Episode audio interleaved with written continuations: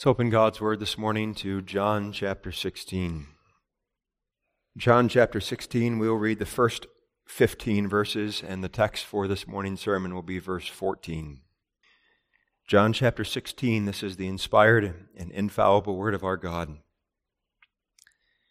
These things have I spoken unto you, that ye should not be offended.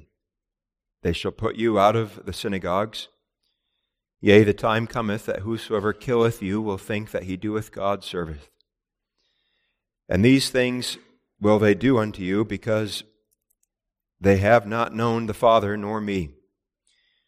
But these things have I told you, that when the time shall come, ye may remember that I told you of them. And these things I said not unto you at the beginning, because I was with you. But now I go my way to him that sent me and none of you asketh me, Whither goest thou? But because I have said these things unto you, sorrow hath filled your heart. Nevertheless, I tell you the truth. It is expedient for you that I go away. For if I go not away, the Comforter will not come unto you. But if I depart, I will send him unto you. And when he is come, he will reprove the world of sin and of righteousness and of judgment. Of sin, because they believe not on me. Of righteousness, because I go to my Father, and ye see me no more. Of judgment, because the prince of this world is judged. I have yet many things to say unto you, but ye cannot bear them. Howbeit, when he, the Spirit of truth, is come, he will guide you into all truth. For he shall not speak of himself, but whatsoever he shall hear, that shall he speak, and he will show you things to come. He shall glorify me, for he shall receive of mine and shall show it unto you. All things that the Father hath are mine. Therefore said I that he shall take of mine and shall show it unto you. Thus far we read God's word. The text for this morning's sermon is verse 14. He shall glorify me for he shall receive of mine and shall show it unto you. Congregation, if someone were to ask you, what are the primary works of the Holy Spirit? How would you respond? What would you include in a list of the works of the third person of the Trinity? Perhaps drawing from the Heidelberg Catechism, especially Lord's Day 8, you would think to say, well, the Spirit is the one who sanctifies us. Or maybe drawing from Lord's Day 25 that we considered recently, you would respond and say, well, the Holy Spirit is the one who works faith in our hearts. Perhaps others would draw from Scripture, from John chapter 3, and say, well, the Spirit is the one who regenerates us, who gives us new life. Or you would think to draw from this passage that we read and say, well, the Spirit is the one who comforts us. All of those would be legitimate answers. And there are many, many others that we could include in a long list of the primary works of the Spirit. The Spirit seals us unto the day of redemption. The Spirit plays an important role in our adoption, bringing us into the family of our triune God. The Spirit is given to us as an earnest a guarantee of the fullness of our salvation. But now, if you were the one compiling this list of the primary works of the Holy Spirit, would you have thought to include on that list the Spirit glorifies the Son? Because that is indeed one of the primary works of the Spirit. This work belong, deserves to be high up on that list, the work of the Spirit to shine the spotlight upon our Savior in all of His glory and all of His majesty. Perhaps this is a work of the Spirit that we forget about. And if that's the case, then it's good for us to consider this work on this occasion of Pentecost. For today, the church celebrates Pentecost. That is, we remember the work of Jesus Christ to pour out his Spirit upon the church so that the Spirit has been sent to live and to dwell within our hearts. And on this Sunday, it's our custom to focus on the work of the Spirit. And this morning, we will focus on this specific work of the Spirit that's highlighted in this passage his work to glorify the Son. So, the theme for this morning's sermon is the Spirit's work to glorify the Son. First, we'll look at the blessed work. Second, the resulting comfort. And third, the thankful response. The Spirit's work to glorify the Son, the blessed work, the resulting comfort, and the thankful response. The Spirit glorifies the Son. That's the clear teaching of the text when Jesus says in verse 14, referring to the Spirit, He shall glorify me. But now, in seeking to understand this work of the Spirit, we must recognize this is distinct from the Father's work to glorify the Son. For the Father does indeed glorify the Son. That's clear from the following chapter in which Jesus makes that very petition. For example, in chapter 17, verse 1, Jesus says in the second half, Father, the hour has come, glorify thy Son, that thy Son also may glorify thee. And then again in verse 5, And now, O Father, glorify thou me with thine own self, with the glory which I had with thee before the world was. And for Jesus to make that request was not some wishful desire on his part, but that was a prayer in harmony with God's will. And this was a prayer that the Father would indeed answer. And he did so especially he did so especially through the exaltation of his son. For the Father raised the Son from the dead. The Father then bid the Son to come and to sit down at his right hand on the throne in heaven. And this is the due reward for the obedience of the Son to the will of the Father. The obedience of the Son even unto death. The fact that the Son did all that was required of him as our mediator. Having first humbled himself, having taken upon himself the form of a servant, the Son was then exalted he was lifted up on high, and it's the Father who stands on the foreground in that. Now, that does not exclude the Spirit, for in all the works of our God, all three persons of the Trinity are participating, but yet at the same time, within each work of God, each person within the Trinity is assuming a different role, as it were. They each have their own primary functions. And when it comes to the exaltation of the Son, it's the Father who stands on the foreground in that. And so when this passage speaks of the Spirit glorifying the Son, we have to recognize this is something distinct from the work of the Father. So, how does the Spirit do this? What does this entail? Well, for the Spirit to glorify the Son refers to the Spirit's work to glorify the Son in and through and by us, his people. For the Son is indeed glorified by his people. That's clear from what the Son says in John 17, verse 10. And all mine are thine, and thine are mine, and I am glorified in them. He's saying that my name is glorified in and through and by my people when they give me conscious praise for what I've done for them. But now the key is to see that this praise that we give to our Savior is a praise that's worked in us by the Spirit. That comes out in a passage like 1 Corinthians 12, verse 3, where we are taught no man can say that Jesus is the Lord but by the Holy Ghost. And what that passage is teaching is that no one can confess from the heart with a desire to glorify God that Jesus is Lord apart from the work of the Spirit.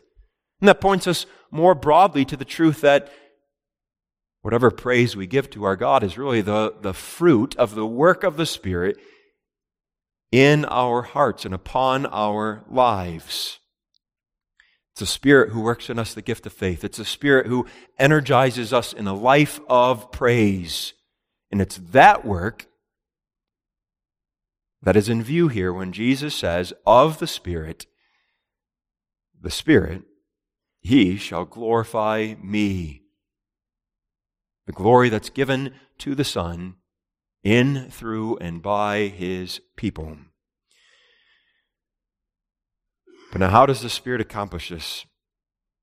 We've made a contrast between the, the Father's work to glorify the Son and the Spirit's work to glorify the Son. But now we need to ask the next question of what does this entail? And it's the rest of the verse that tells us how the Spirit goes about doing this. For Jesus says in verse 14, He shall glorify me, for he shall receive of mine and shall show it unto you. That's how the Spirit does this work. He receives of mine, says Christ, and shows it unto you. But now, when we come to this second half of the verse, we're immediately faced with the question what are these things that are in view here when Jesus says, He shall receive of mine, that is, the things of me, and show them unto you? What are the things of Christ that are in view here? We're given guidance in the next verse when verse 15 tells us, All things that the Father hath are mine. Therefore said I that he shall take of mine and shall show it unto you. So that the things of Christ that are in view here are the things of the Father given to the Son, who in turn gives them to the Spirit who shows them unto us, so that we have embedded into these verses important Trinitarian theology, that the Father is the, the source, the origin of all things, who gives all things to the Son, who then gives those things to his people by the agency and operation of the Holy Spirit. And when we have that sequence in mind, we can come to understand what are these things of Christ that are in view here. And we can put them under two broad heads, two categories of the things of Christ that eventually become ours. The heads are grace and truth.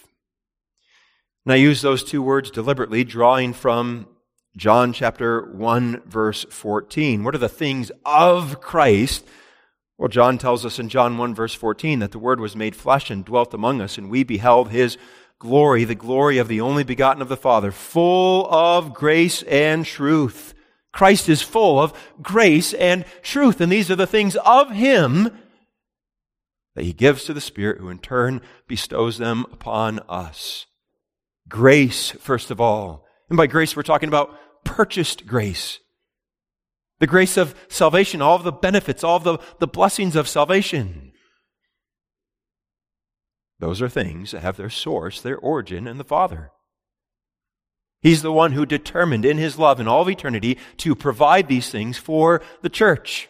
But he does not give them directly to us, but instead they come to us from the nail pierced hands of our Savior. The Father gives them to the Son, who then bestows them upon the church. But even there, it's not directly because the Son relies upon the agency, the operation of the Spirit to take those blessings of salvation that He has earned and apply them to us. So that grace, purchased grace, the blessings of salvation are something that come to us from the Father, through the Son, by the Spirit. And the same thing applies to truth. And there's good reason for bringing that in as a part of these things of Christ that eventually come to us.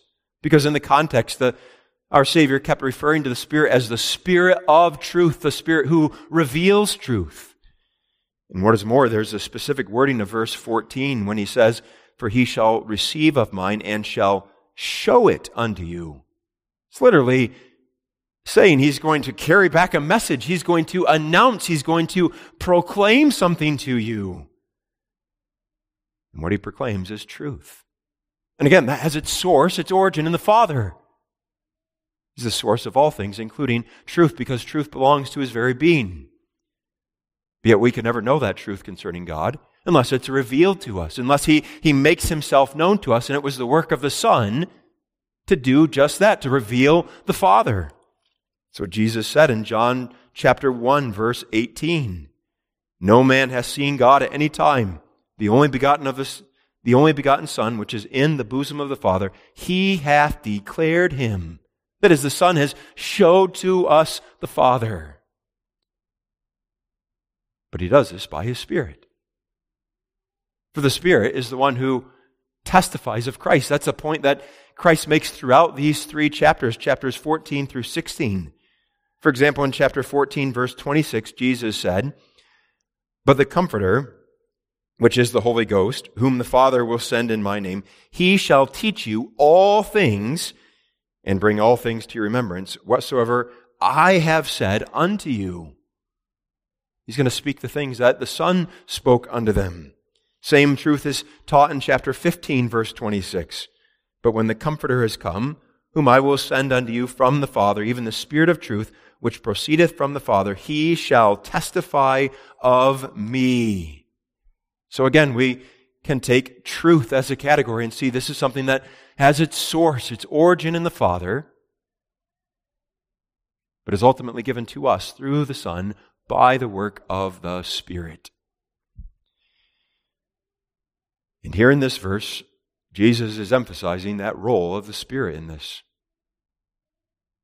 how grace and truth are communicated from the Son to the Spirit, who then bestows them directly upon us. So that he takes grace, the purchased grace, the blessings of salvation, and powerfully confers them, bestows them upon us. And with regard to truth, he, he takes that and he, he teaches us that truth. He illuminates our hearts and minds, and he illuminates the word, causing us to understand it. And he does all this to glorify the Son. Remember, that's our broad heading here.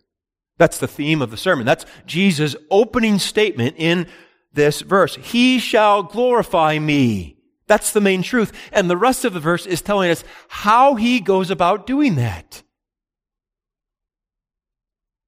By receiving the things of Christ and showing them unto us. Thereby giving us both the reason and the strength to glorify Christ. By showing us these things of Christ, He's giving us reason to glorify Him. Thankfulness for all that Christ has done on our behalf. But He also gives us the strength to do this. He works in us powerfully and irresistibly the willing and the doing of a life of praise so that Christ the Son is glorified in, through, and by us as we live a life of conscious praise to our God. So, to put it in summary form, the Spirit glorifies Christ to us so that Christ might be glorified in us. He shows us the glory of Christ. He, he puts it on display so that we in turn praise Him by the power of the Spirit at work in us. That's the work that's in view here.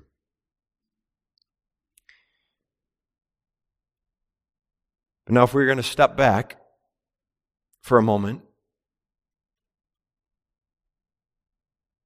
we can learn about the work of the Spirit, the character of our Spirit, in light of what we're taught here in this particular passage. Specifically, implied in this passage is what has been called the self effacing character of the Spirit. The self effacing character of the Spirit. And to understand what we mean by that, it's perhaps best and easiest to use an illustration the illustration of a spotlight. A spotlight is not designed to call attention to itself. If somebody sets up a spotlight, it's not for other people to go and to look directly into the light of that spotlight. But instead, the purpose of a spotlight is always to cast light on some other object. So that when a spotlight's set up, it's so that we can see something that we otherwise would not see or see it with greater clarity than we would otherwise be able to see it. Well, so the work of the Spirit. The Spirit of Christ does not call attention to himself. The Spirit did not come to replace Christ. He does not say to the church, now that I've come, you can forget about that one who was crucified outside of Jerusalem and just focus your attention on me. But the Spirit is like that spotlight in that He, His work is to direct us to Christ. He shines the light on, on Christ, causing us to see Christ and to see Him with a greater clarity than we could ever could apart from his work. The Spirit magnifies Christ. His work is the advancement and glory of Christ, the one who sent him. And all that is what is meant when theologians refer to the self effacing character of the Spirit. But now, because that is his character, that then gives us a tool to identify false spirits. That is, false notions, false beliefs about the Holy Spirit. For in the broader church world, there are many such false notions, especially in the, the whole branch of Christianity that we would call Pentecostalism, which places all the emphasis, the focus, upon the work of the Spirit. So that the emphasis is on being able to speak in tongues or having these ecstatic experiences. But what's implied in that is that the Spirit would have us focus on Him and, and these unique experiences that he, he gives to the church and these special gifts that He gives to the church. But that's not the work of the Spirit.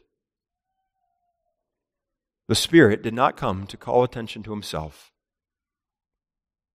But instead, the Spirit shines the spotlight upon our Jesus Christ. He shall glorify me,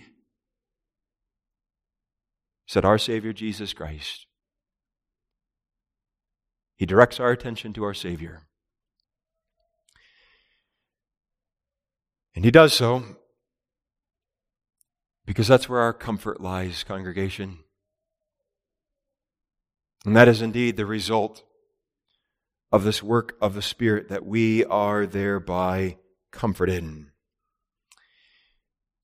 the Spirit does this exactly by showing us the things of Christ and receiving the things of Christ and showing them unto us.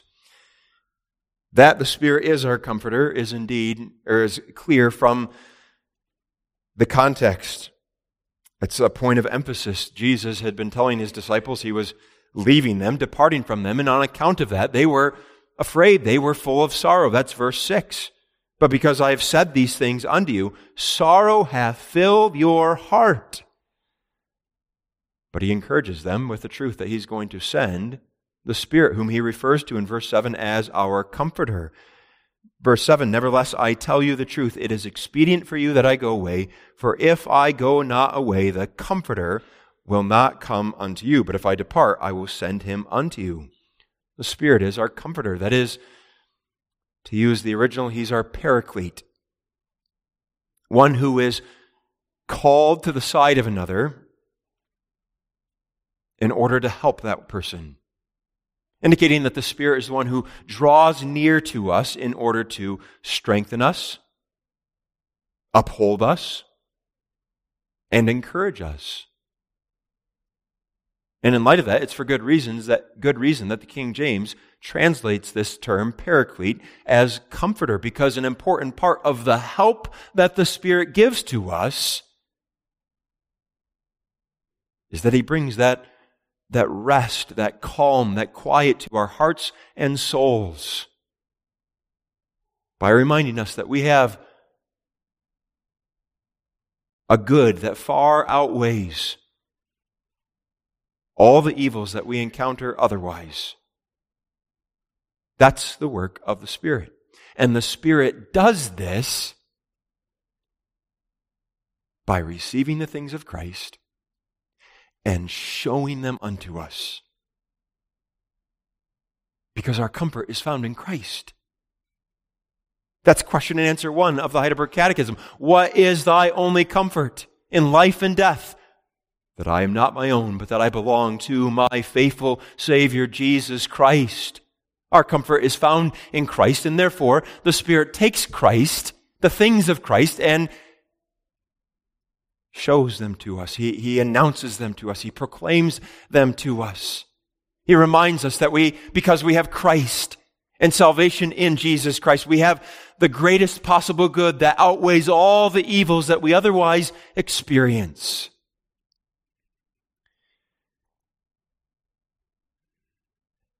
And because that work of Christ is so rich and full, there is indeed comfort for us as a congregation. Child of God, what is the reason your heart is troubled this morning? What is the cause for it to be filled with sorrow? Perhaps it's because you are burdened with the guilt of sin. If so, the Spirit shall comfort you. Because he will receive the things of Christ. His death at Calvary its sacrificial worth, its substitutionary and atoning character, and he will show it unto us. He causes us to see that that death is an inexhaustible fountain of forgiving grace that comes to us freely without money without price to thereby comfort us with the knowledge that there is forgiveness in Jesus Christ, that the debt has been paid. He brings that to the broken and the contrite heart to grant us assurance of the forgiveness of sin so that whereas before there was sorrow, that sorrow is changed to joy Whereas there was turmoil in our hearts, there's now peace.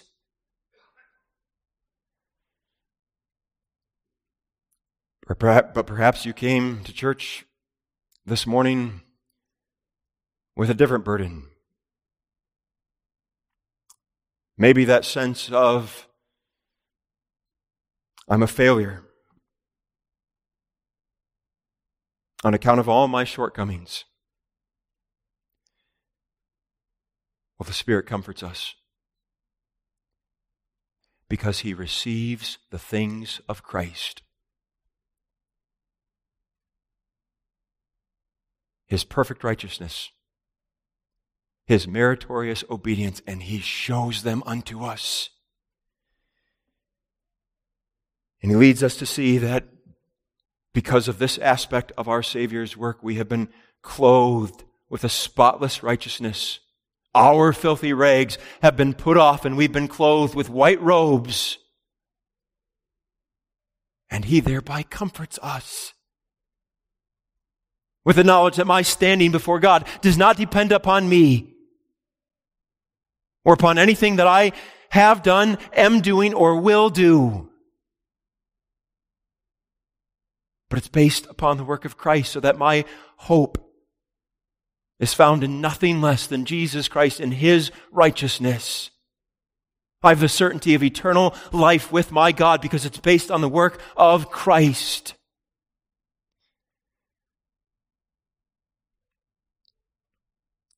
Now, your, perhaps your burden is something different.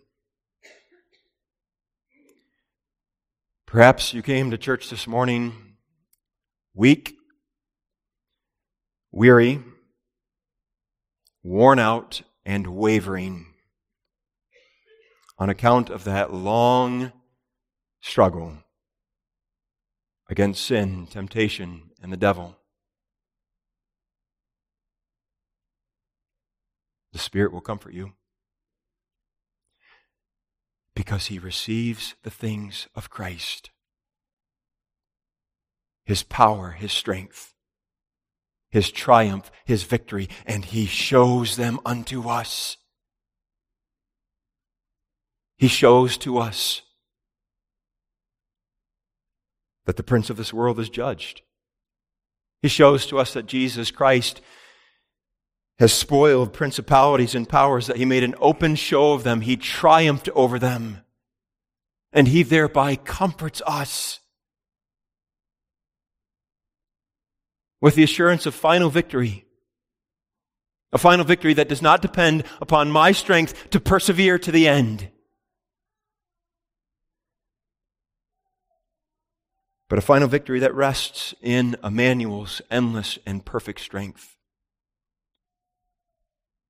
that he gives to the weakest and most weary soldiers in his army.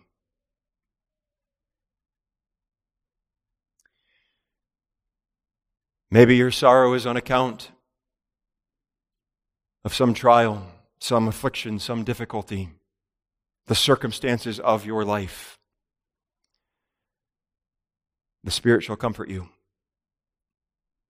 because he receives the things of Christ his compassionate heart for sinners and sufferers, his tenderness for the brokenhearted, and he shows them unto us.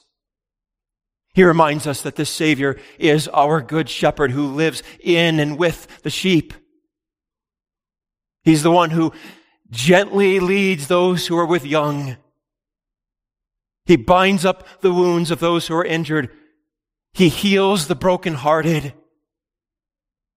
And the Spirit thereby comforts us with the truth that the Savior will not break the bruised reed. He will not quench the smoking flax. For he will either sovereignly control the circumstances so that there is reprieve, or he will give his all sufficient grace to bear up under those circumstances. The Spirit comforts by receiving the things of Christ and showing them to us. And he does this because, again, our comfort is found in Jesus Christ. And it's so foolish for us to look elsewhere. It's so foolish for us to turn to the entertainment of the world or to the bottle. There's no genuine comfort found there. It's found only in Christ, in His person and His work, in His character, His life, His death. And therefore the Spirit takes those things, the grace of Christ, the truth of Christ, and He shows them to us. It's the Spirit's work. to reach down, as it were, and pick up the chin of the downcast child of God. It's the Spirit's work to take the grace and the truth of Christ and powerfully, efficaciously apply them to our hearts.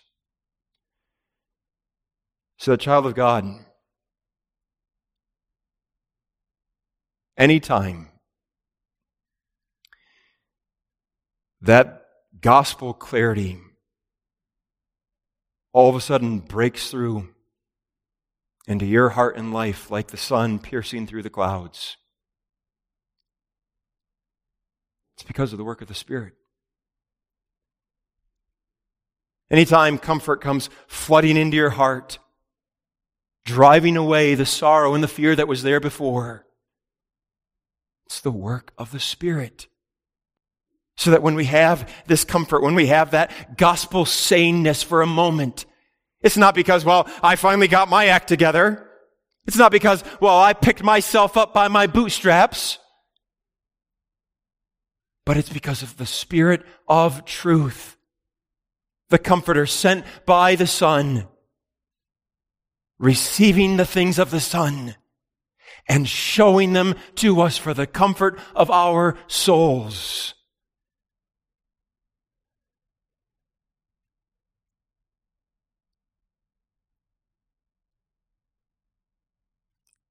Shall we not give him thanks for that?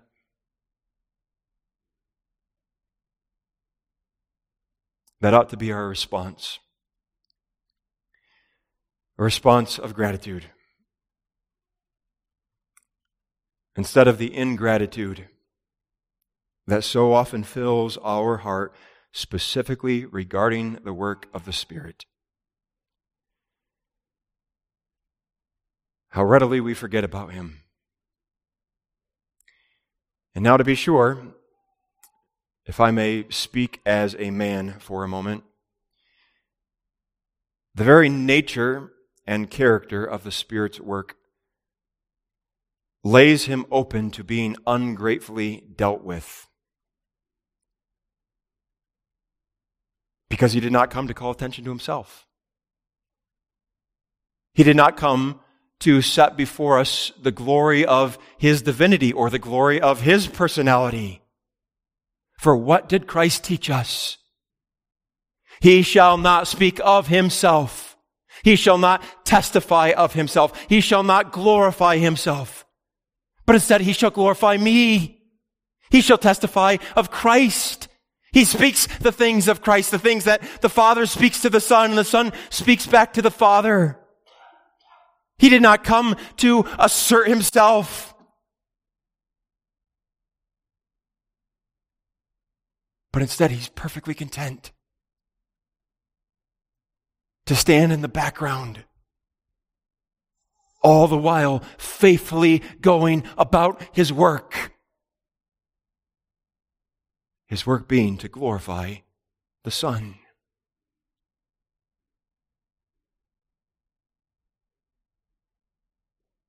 But alas, because of the very character and nature of his work,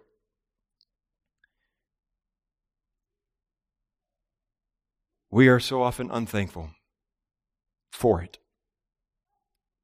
That as the character of his work becomes the occasion for our ingratitude.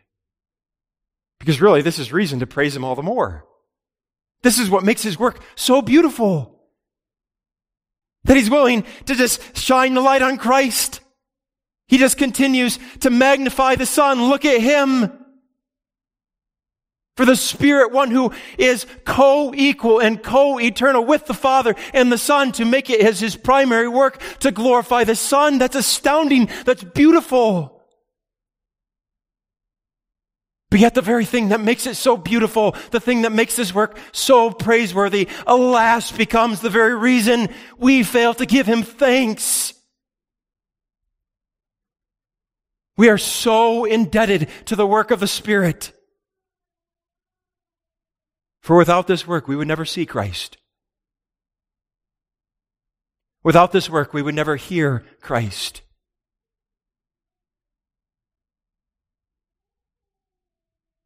It's only by the power of the Spirit that we know Jesus Christ as our Savior, that we believe in Him.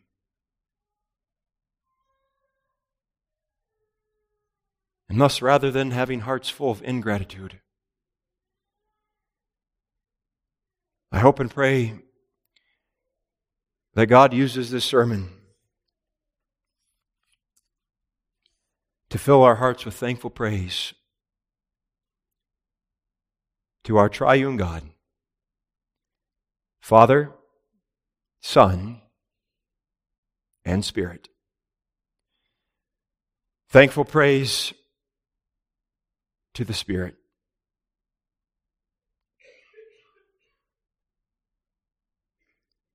For receiving the things of Christ and showing them to us to thereby comfort our hearts and souls. Thankful praise to the Son for the gift of the Spirit, because remember, this is Pentecost Sunday. We celebrate the Savior's work to pour out the Spirit upon the church. But we don't stop at the Son, we also give thankful praise to the Father, the source of all of it. The one who so loved us that he was willing to send his Son into this world to die for sinners such as you and me. Beloved congregation, we serve a truly glorious God. Let us praise him accordingly. Amen.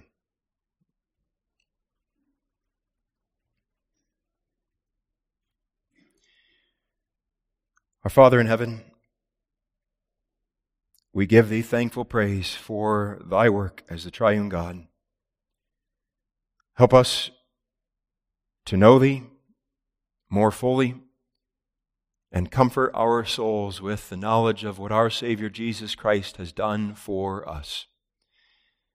Hear this prayer for Christ's sake. Amen.